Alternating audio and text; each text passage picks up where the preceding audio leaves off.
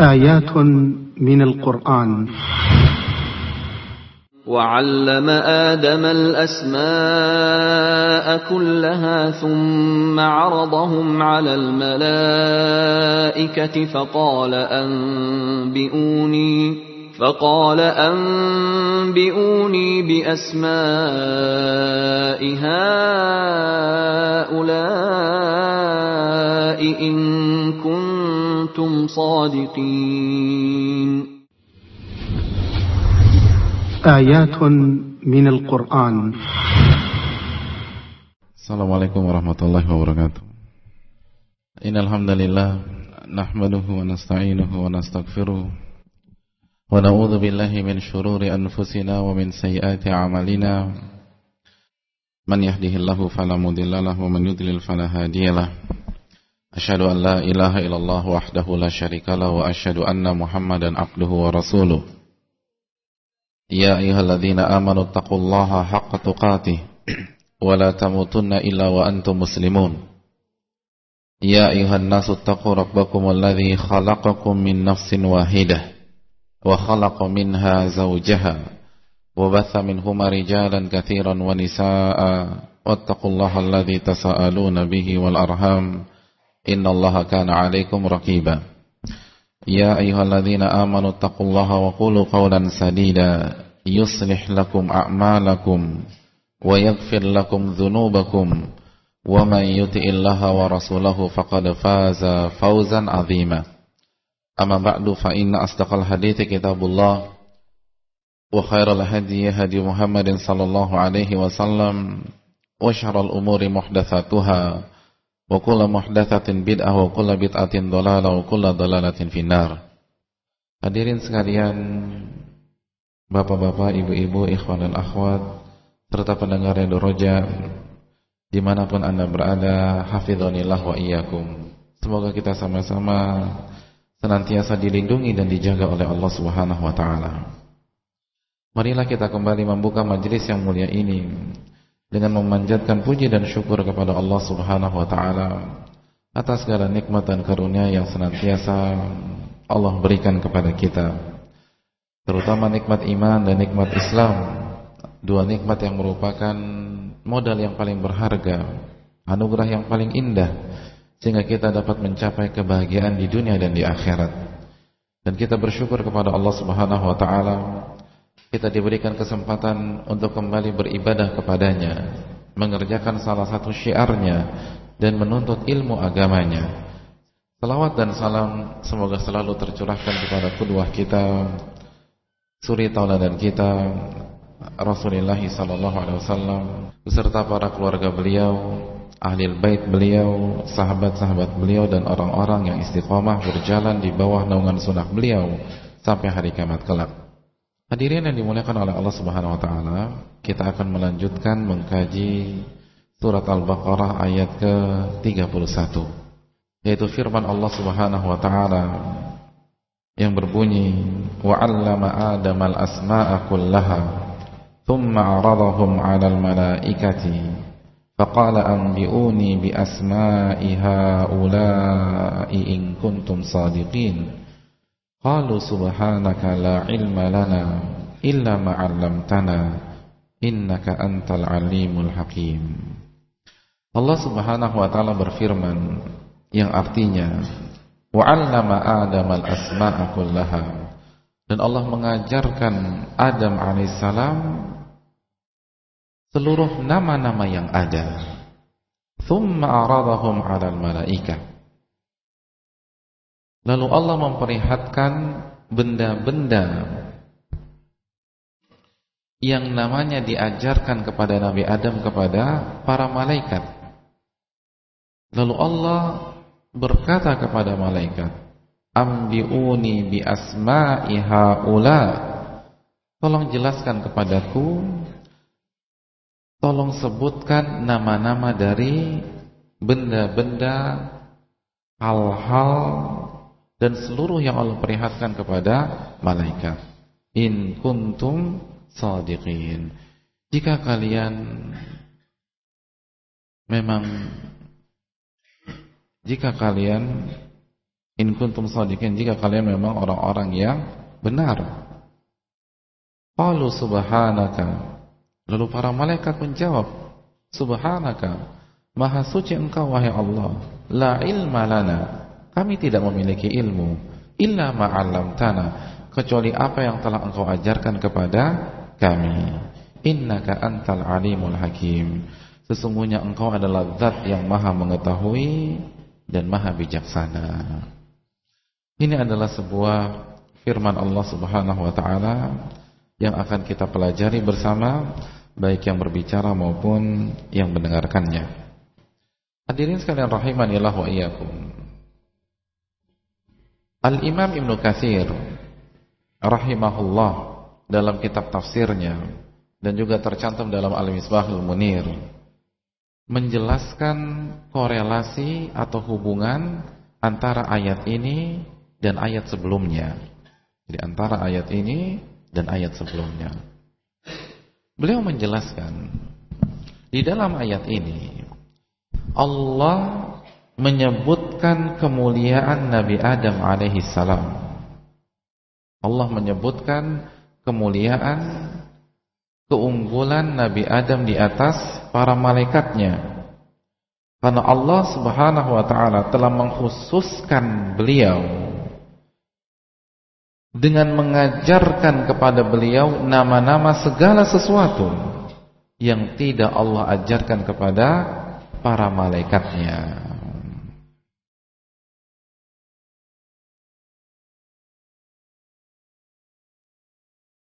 Dan hal ini hadirin sekalian rahimanillah wa terjadi setelah para malaikat bersujud kepada Adam alaihissalam yang akan disebutkan nanti di ayat yang ke-34.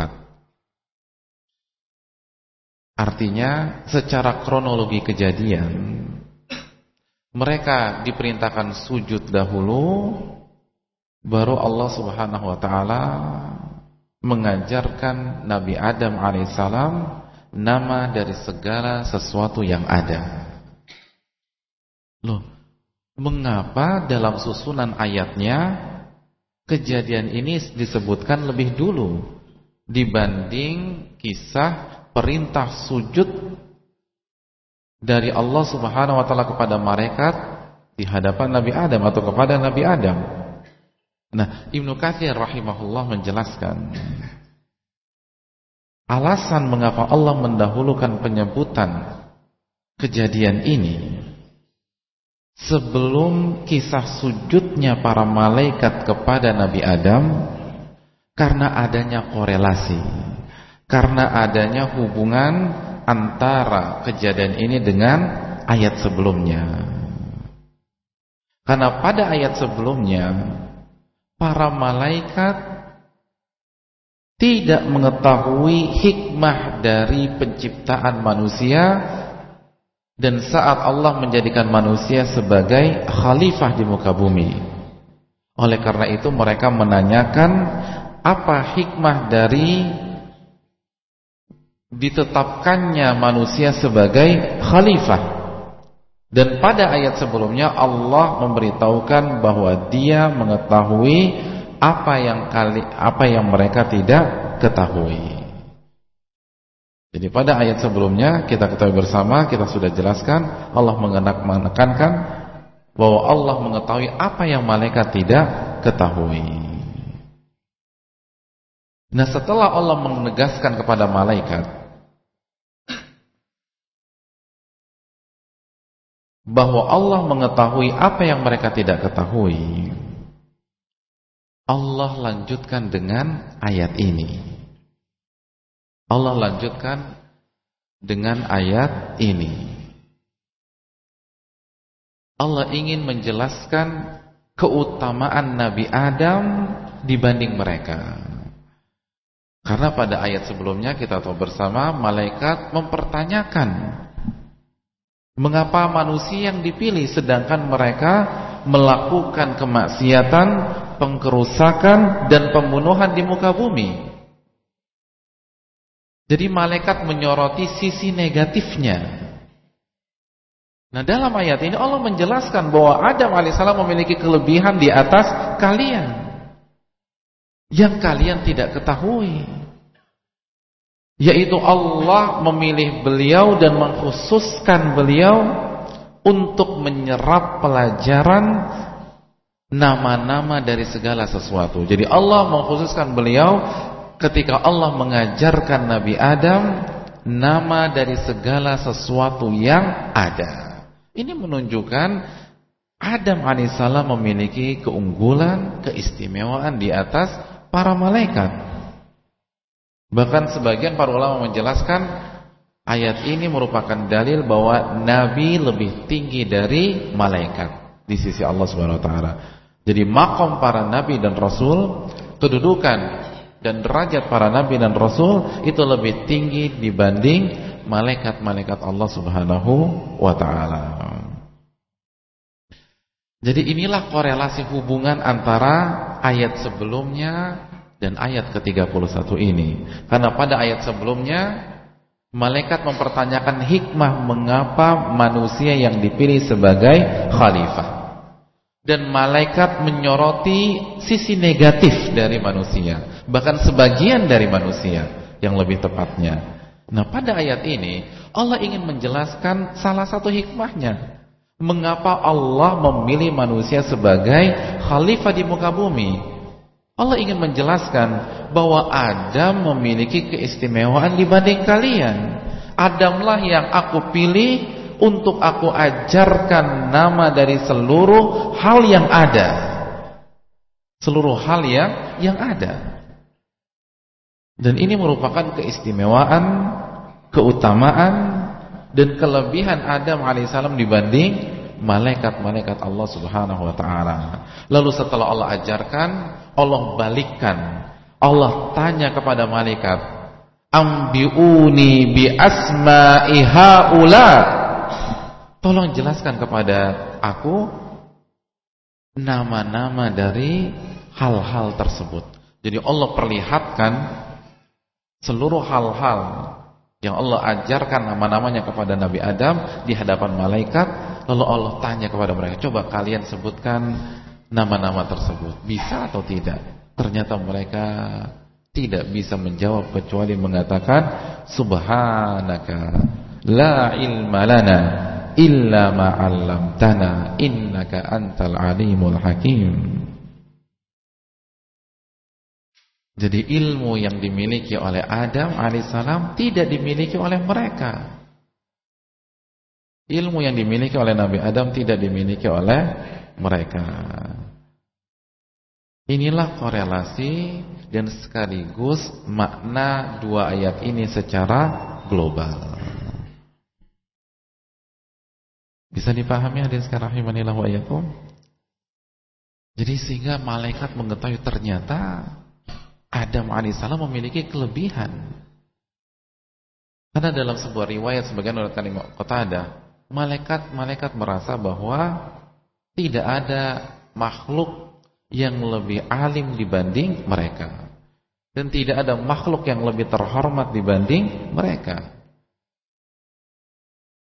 Nah Allah ingin menjelaskan hal tersebut dan insya Allah nanti mungkin di pertemuan yang berikutnya kita jelaskan pelajaran yang disampaikan oleh Imam Ibn Al-Qayyim. Ada pelajaran menarik tentang masalah ini yang disampaikan oleh Imam Ibnu Qayyim rahimahullah. Iya. Jadi itulah makna secara global sekaligus hubungan korelasi antara ayat ini dengan ayat sebelumnya.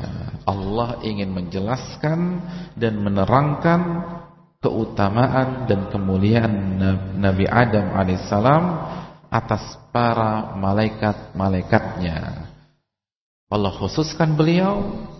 Allah ajarkan beliau nama dari seluruh segala sesuatu. Lalu Allah perlihatkan segala sesuatu tersebut di hadapan malaikat-malaikatnya. Dan Allah tanya. Allah perintahkan mereka Tolong jelaskan kepadaku Nama-nama dari seluruh hal-hal tersebut. Dan mereka tidak bisa menjawab.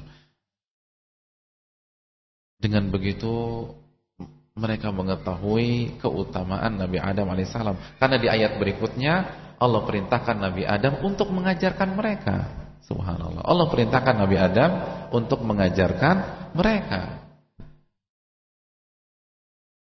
Jadi ini menunjukkan kelebihan Nabi Adam alaihissalam dibanding malaikat-malaikat Allah Subhanahu wa taala. Iya. Hal yang kedua hadirin sekalian rahimanillah wa Setelah kita mengetahui korelasi dan makna global dari dua ayat di atas. Makna yang hal yang kedua yang ingin kita bahas pada kesempatan kali ini adalah apa yang dimaksud al-asma dalam ayat ini. Apa yang dimaksud dengan nama-nama yang Allah ajarkan kepada Nabi Adam alaihissalam. Karena apabila kita membuka buku tafsir, kita mendapatkan ada beberapa pendapat dalam hal ini. Ada yang mengatakan nama-nama yang dimaksud dalam ayat ini adalah nama-nama para malaikat dan keturunan-keturunan Nabi Adam. Ada juga yang mengatakan nama-nama yang dimaksud adalah nama-nama bintang-bintang. Dan wallahu taala a'lam yang tepat dan yang benar adalah yang dirajikan oleh Al-Imam Ibnu Katsir rahimahullah. Dan ini adalah tafsir dari Abdullah bin Abbas dan para ulama salaf yang lain bahwa yang dimaksud nama-nama dalam ayat ini adalah nama dari seluruh sesuatu. Nama-nama dari segala macam benda. Segala macam zat segala macam sifat, segala macam perbuatan. Jadi seluruh hal yang ada di alam semesta diajarkan oleh Allah Subhanahu wa taala. Bahkan kata Abdullah bin Abbas, hingga nama jamur dan cendawan diajarkan oleh Allah Subhanahu wa taala. Artinya seluruh benda dan perbuatan. Seluruh kata benda dan kata kerja, keterangan waktu, keterangan tempat dan seterusnya. Jadi semuanya diajarkan oleh Allah Subhanahu wa taala, mulai dari yang paling besar sampai yang paling kecil. Dari mana kita simpulkan? Dalil kita ada dua hal. Yang pertama adalah teks dari surat Al-Baqarah ayat 31 ini. Allah berfirman, "Wa 'allama Adamal asma'a kullaha." Al-asma sebuah kata dengan bentuk plural. Jamak. Hukum asalnya umum ditambah kullaha seluruhnya untuk penegasan dan pemastian. Artinya tidak ada nama yang tertinggal. Seluruhnya diajarkan oleh Allah Subhanahu wa taala. Al asma'a kullaha. Ini adalah salah satu redaksi yang melahirkan hukum umum dalam ilmu usul fikih dan ilmu usul tafsir. Oleh karena itu barang siapa yang mengatakan hanya sebagian nama yang diajarkan oleh Allah Subhanahu wa taala, maka ia harus mendatangkan dalil yang lain. Karena tidak boleh mengkhususkan sesuatu yang tidak dikhususkan oleh Allah Subhanahu wa taala. Tidak boleh memilah apa yang tidak dipilah oleh Allah Subhanahu wa taala. Jadi ketika Allah mengatakan al-asma'u kullaha, ini menunjukkan seluruh nama-nama diajarkan oleh Allah Subhanahu wa taala. Itu argumentasi yang pertama yang mendukung bahwa nama ini bukan hanya sebatas nama para malaikat, nama keturunan Nabi Adam, bukan hanya sebatas nama bintang-bintang yang ada di langit, namun seluruh nama. Seluruh nama. Argumentasi yang kedua hadirin sekalian, yaitu hadis sahih yang dibawakan oleh Imam Bukhari. Hadis syafaah yang cukup panjang. Ketika para manusia pada saat itu ingin meminta syafaat kepada Nabi Adam. Lalu mereka secara berbondong-bondong mendatangi Nabi Adam. Fayatuna Adam fayaqulun. Mereka berbondong-bondong mendatangi Nabi Adam dan mereka berkata, "Anta abun nas." Engkau adalah bapaknya seluruh manusia. Khalaqakallahu biyadih. Allah menciptakan dirimu dengan tangannya. Wa asjadalaka malaikatah dan Allah memerintahkan malaikat-malaikatnya sujud kepadamu. Wa 'allamaka asma'a kulli syai. Dan Allah mengajarkan engkau nama seluruh atau segala sesuatu. Fashfa' lana inda rabbika. Maka berikanlah syafaat kepada kami di hadapan Rabbmu hatta yurihana min makanina hadha sehingga Allah menyelamatkan kami dari kondisi seperti ini, tempat seperti ini. Jadi seluruh manusia mengatakan wa 'allamaka asma'a kulli syai'. Allah mengajarkan engkau nama dari segala sesuatu tanpa ada pengecualian. Tanpa ada pengecualian tanpa ada pengkhususan. Ini adalah dalil yang dibawakan juga oleh Al-Imam Ibn Kathir dan juga terdapat dalam Al-Misbahil Munir yang mendukung bahwa nama-nama dalam ayat ini mencakup seluruh nama tanpa terkecuali. Tanpa terkecuali. Dan yang mengatakan sebaliknya tidak memiliki landasan dalil. Jadi tanpa mengurangi rasa hormat kita kepada para ulama yang mengatakan hal yang berbeda, namun kita katakan sekali lagi tanpa mengurangi rasa hormat hal itu tidak berdasarkan dalil karena dalil secara tegas mengatakan seluruh nama. Seluruh nama. Ya. Itu yang dimaksud dengan nama-nama dalam ayat ini. Hal yang ketiga, hal yang disampaikan oleh Imam Muhammad bin Saleh Al Utsaimin. Beliau menjelaskan bahwa ayat ini adalah dalil bahwa hukum asal dari bahasa adalah tauqifiyah. Maksudnya apa? Bahasa yang digunakan oleh manusia dari berbagai suku, dari berbagai ras, dari berbagai negara dasarnya berasal dari Allah Subhanahu wa taala mabda'uha tauqifi. Jadi dasarnya Allah yang ajarkan kepada manusia. Allah yang ajarkan kepada Nabi Adam. Baru setelah itu terjadinya pengembangan-pengembangan. Tapi dasarnya Allah yang ajarkan langsung kepada Nabi Adam. Bukan manusia yang berusaha dan merangkai huruf demi huruf. Jadi bukan manusia yang melebelinya dengan nama tertentu. Begitu lihat gunung, orang Indonesia cari huruf G, cari huruf U, cari huruf N dan lain sebagainya. Tidak. Namun itu adalah pemberian Allah Subhanahu wa taala, hukum dasarnya dan setelah itu bisa jadi dikembangkan oleh manusia.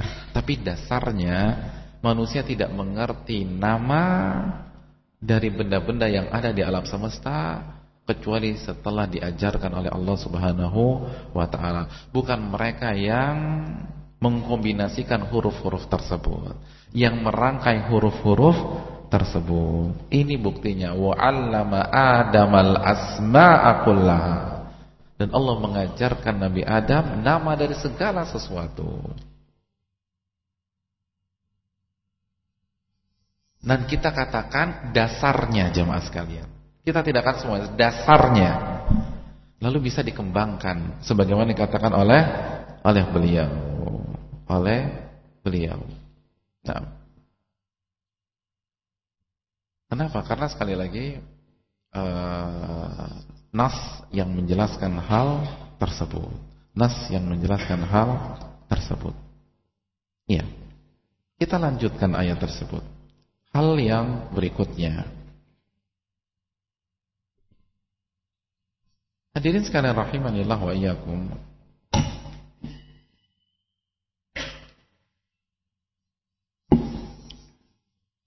Sebagaimana yang terpampang dengan jelas di hadapan kita Setelah Allah mengajarkan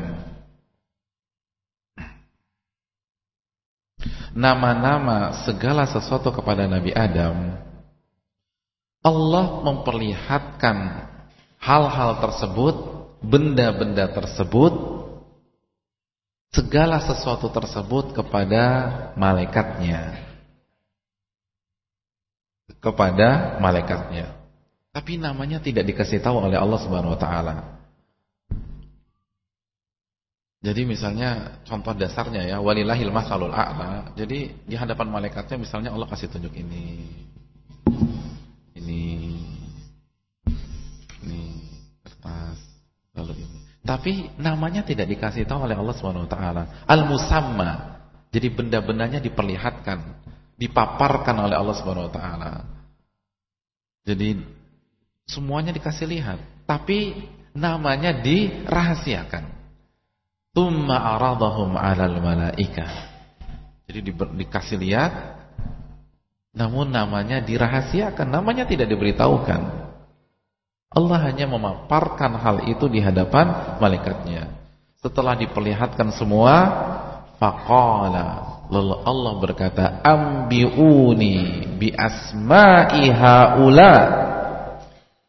terangkan kepadaku, jelaskan kepadaku nama dari setiap hal yang aku perlihatkan barusan. Jadi seluruh hal itu tolong jelaskan nama-namanya. Tolong jelaskan nama-namanya. In kuntum sadiqin. Jika kalian memang orang-orang yang benar.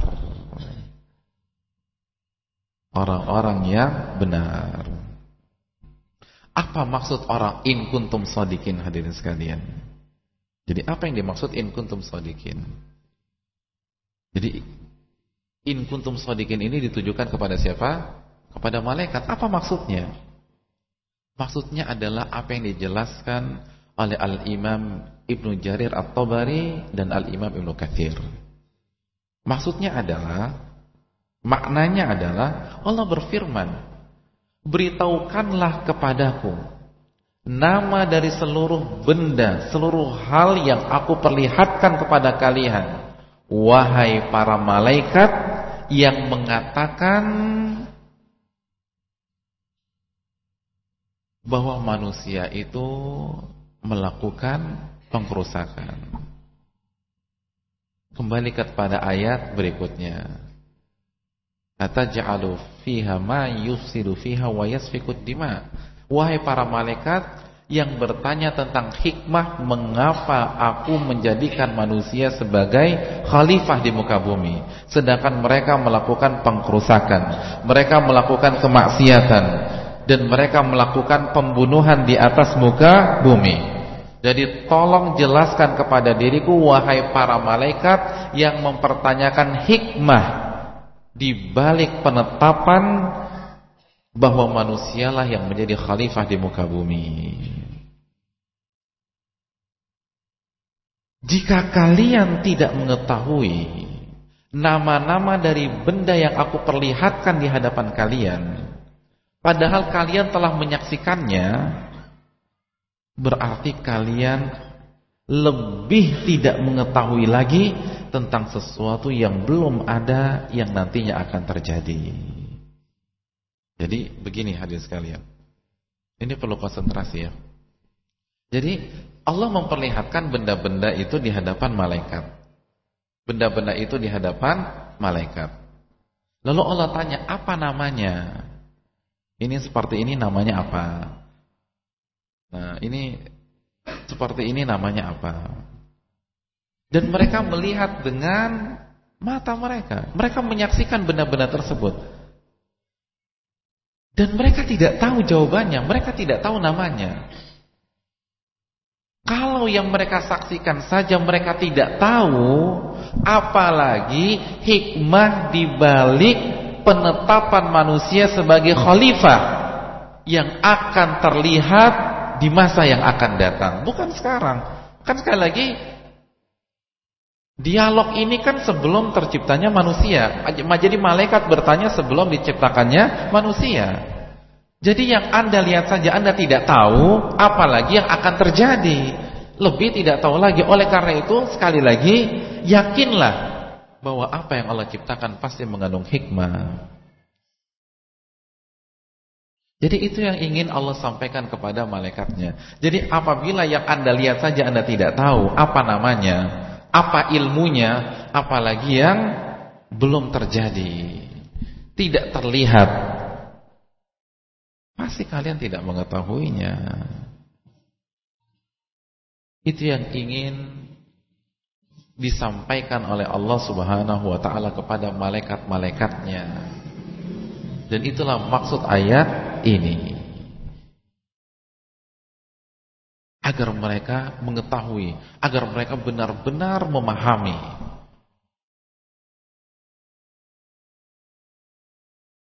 tidak mungkin Allah menjadikan manusia di atas muka khalifah di atas muka bumi kecuali ada hikmah yang besar. Dan kita sudah jelaskan di ayat yang sebelumnya. Dan hadirin sekalian rahimanillah wa iyyakum, ulama kita mengatakan pertanyaan Allah kepada malaikat, "Ambiuni bi asma'i haula." Tolong jelaskan kepada diriku nama-nama dari hal-hal tersebut. Itu bukan pertanyaan yang membutuhkan jawaban. Jadi Allah tidak inginkan jawaban dari mereka. Karena Allah sudah tahu mereka nggak ngerti. Mereka tidak tahu. Namun kata Syekh itu at-tahaddi. Sebagai tantangan dan untuk menunjukkan ketidakmampuan seseorang. Jadi pertanyaan yang berfungsi untuk kalau dalam bahasa catur skakmat jamaah sekalian. Orang udah nggak bisa berkutik lagi ditanya seperti itu. Jadi pertanyaan sehingga orang itu tidak bisa ke mana-mana. Dia harus tunduk dan mengakui kelemahannya, ketidakberdayaannya, dan lain sebagainya. Dan ini yang ingin Allah sampaikan kepada malaikat. Tolong jelaskan deh. Yang anda lihat saja. Sebelum kita berbicara apa yang belum terjadi. Dan mereka tidak bisa menjawabnya. Iya.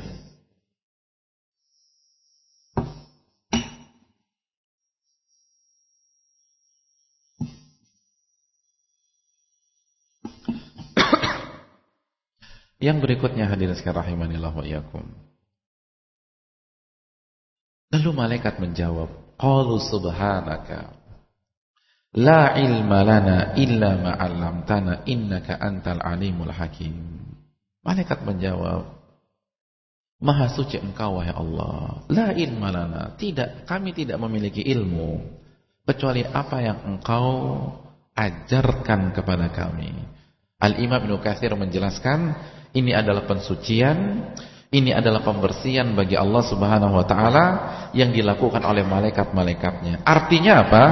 Bahwa tidak ada seorang pun yang dapat mengetahui sesuatu dari ilmu Allah kecuali atas kehendak Allah. Dan tidak ada seorang pun yang pernah atau dapat mengetahui sesuatu kecuali apa yang Allah ajarkan. Jadi tidak ada seseorang pun yang mengetahui atau yang dapat mengetahui sesuatu kecuali Allah kehendaki. Karena sesu, semuanya bersumber dari Allah. Seluruh ilmu bersumber dari Allah. Dan tidak ada satupun yang bisa mengetahui sesuatu kecuali diajarkan oleh Allah Subhanahu wa taala. Ini maksud ucapan tasbihnya malaikat. Subhanaka. La ilma lana illa ma'allamtana. Malaikat ingin menjelaskan, ingin menjawab atau malaikat ingin mengikrarkan dan menjawab bahwa tidak ada satupun yang dapat mengetahui kecuali atas kehendak Allah dan apa yang Allah ajarkan kepada dirinya. Ini adalah keterus-terangan para malaikat-malaikat Allah Subhanahu wa taala. Dan sekaligus kata para ulama di antaranya dijelaskan oleh Imam Qurtubi ketika mentafsirkan ayat ini, ini adalah adab yang siokianya dilakukan oleh seorang hamba, seorang makhluk ketika ia tidak mengetahui tentang sesuatu. Itu mengatakan saya tidak tahu sebagaimana kata malaikat subhanaka la ilma lana illa ma 'allamtana innaka antas innaka antal alimul hakim.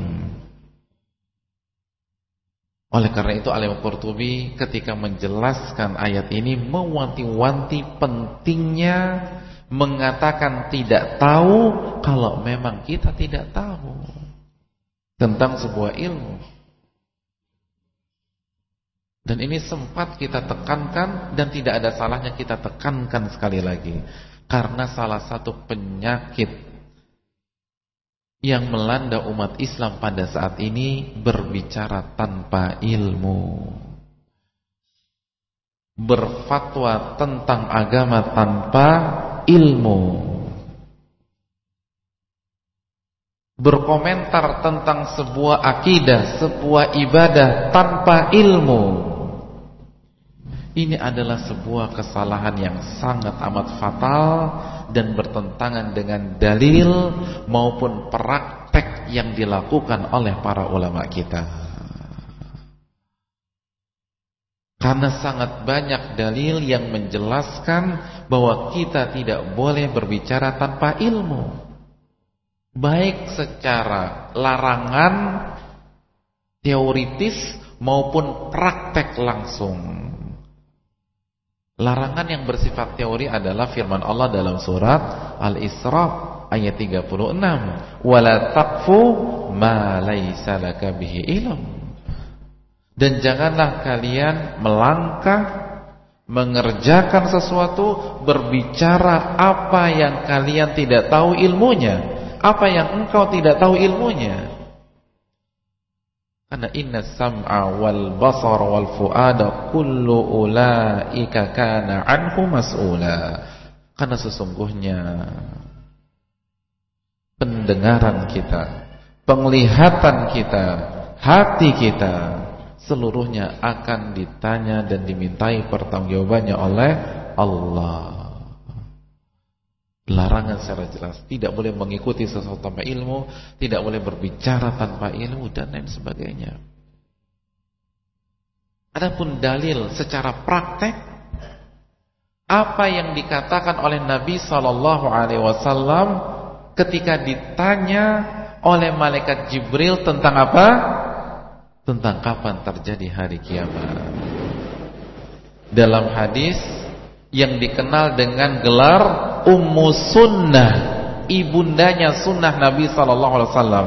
Pada saat malaikat Jibril mendatangi Nabi dan para sahabatnya dalam wujud manusia, lalu beliau bertanya tentang apa? Tentang Islam. Lalu tentang apa? Tentang iman. Yang ketiga tentang apa? Tentang ihsan dan yang keempat tentang hari kiamat. Fa'akhbirni anis sa'ah. Wahai Muhammad tolong jelaskan kepada diriku Kapan terjadi hari kiamat? Apa kata Nabi SAW Tanggal sekian bulan sekian? Nabi mengatakan Mal mas'ulu anha bi'a'lama minas sa'il. Yang ditanya Tidak lebih tahu dari yang bertanya. Artinya apa? Yang ditanya dan penanya sama-sama tidak tahu Subhanallah. Lihat, Nabi tidak gengsi. Masa Nabi nggak tahu sih apa kata dunia? Subhanallah, apa kata dunia lagi? Padahal hadirin sekalian, pertanyaan ini pertanyaan ini dilemparkan oleh malaikat Jibril kepada Nabi sallallahu alaihi wasallam di hadapan para sahabatnya. Iya apa tidak? Apa kata Umar bin Khattab di awal hadis itu? Bainama nahnu julusun inda Rasulillah sallallahu alaihi wasallam dzata yaum. Ketika kami sedang duduk-duduk bersama Nabi sallallahu alaihi wasallam di suatu hari. Hadirin sekalian rahimanillah wa iyyakum. Orang mungkin mudah mengatakan saya tidak tahu ketika ditanya empat mata. Namun kalau ditanya di hadapan jamaahnya, di hadapan pengikutnya, di hadapan masyarakat luas itu sangat berat mengatakan tidak tahu. Kenapa? Karena syaitan memberikan was-was. Harga diri Anda dipertaruhkan. Kehormatan Anda dipertaruhkan. Status sosial Anda dipertaruhkan. Kalau Anda bilang tidak tahu, nama baik Anda akan jatuh di mata masyarakat. Itu was-was dari syaitan. Orang mengakui kelemahannya di depan umum itu berat jangan sekalian. Iya apa tidak? Iya. Karena secara tabiat orang ingin menampilkan kelebihannya di depan umum, bukan memperlihatkan kelemahannya di depan umum. Kalau orang mengatakan tidak tahu, itu kelebihan atau kekurangan? Kekurangan, kekurangan ilmu. Namun Nabi SAW tidak gengsi. Ini Nabi hadirin sekalian. Kan begitu. Dan malaikat Jibril ketika bertanya tentang hal ini berwujudkan manusia biasa. Kan begitu. Dan para sahabat tidak tahu. Para sahabat tidak tahu. Jadi seolah-olah orang yang tidak dikenal bertanya kepada Nabi SAW di hadapan umum. Di depan di depan umum. Itu lebih berat lagi. Itu lebih berat lebih berat lagi untuk Nabi SAW atau untuk seseorang bukan Nabi ya, untuk seseorang mengakui ketidaktahuannya terhadap sesuatu. Ketidaktahuannya terhadap sesuatu.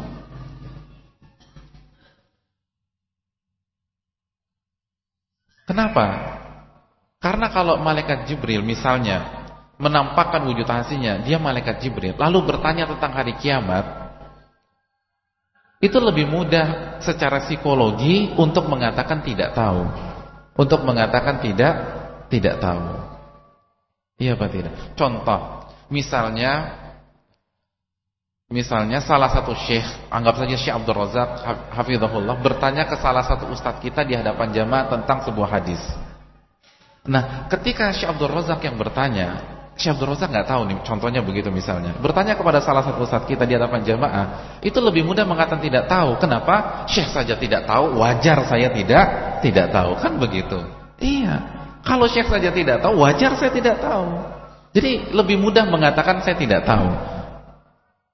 Tapi kalau yang bertanya salah satu orang awam atau penampilannya biasa tidak dikenal, itu sulit untuk seorang ustadz, seorang kiai, seorang syekh, seorang ulama mengatakan tidak tahu. Kecuali barang siapa yang dirahmati oleh Allah Subhanahu wa taala. Ini saja yang bisa disampaikan. Kita tutup dengan doa kafaratul majlis. Subhanakallahumma bihamdik asyhadu an la ilaha illa anta astaghfiruka wa atubu ilaik.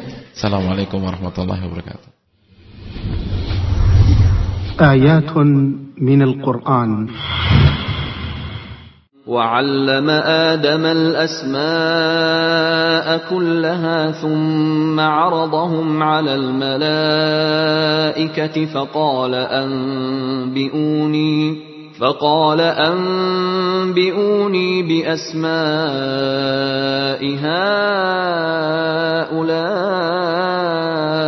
إن كنتم صادقين. آيات من القرآن.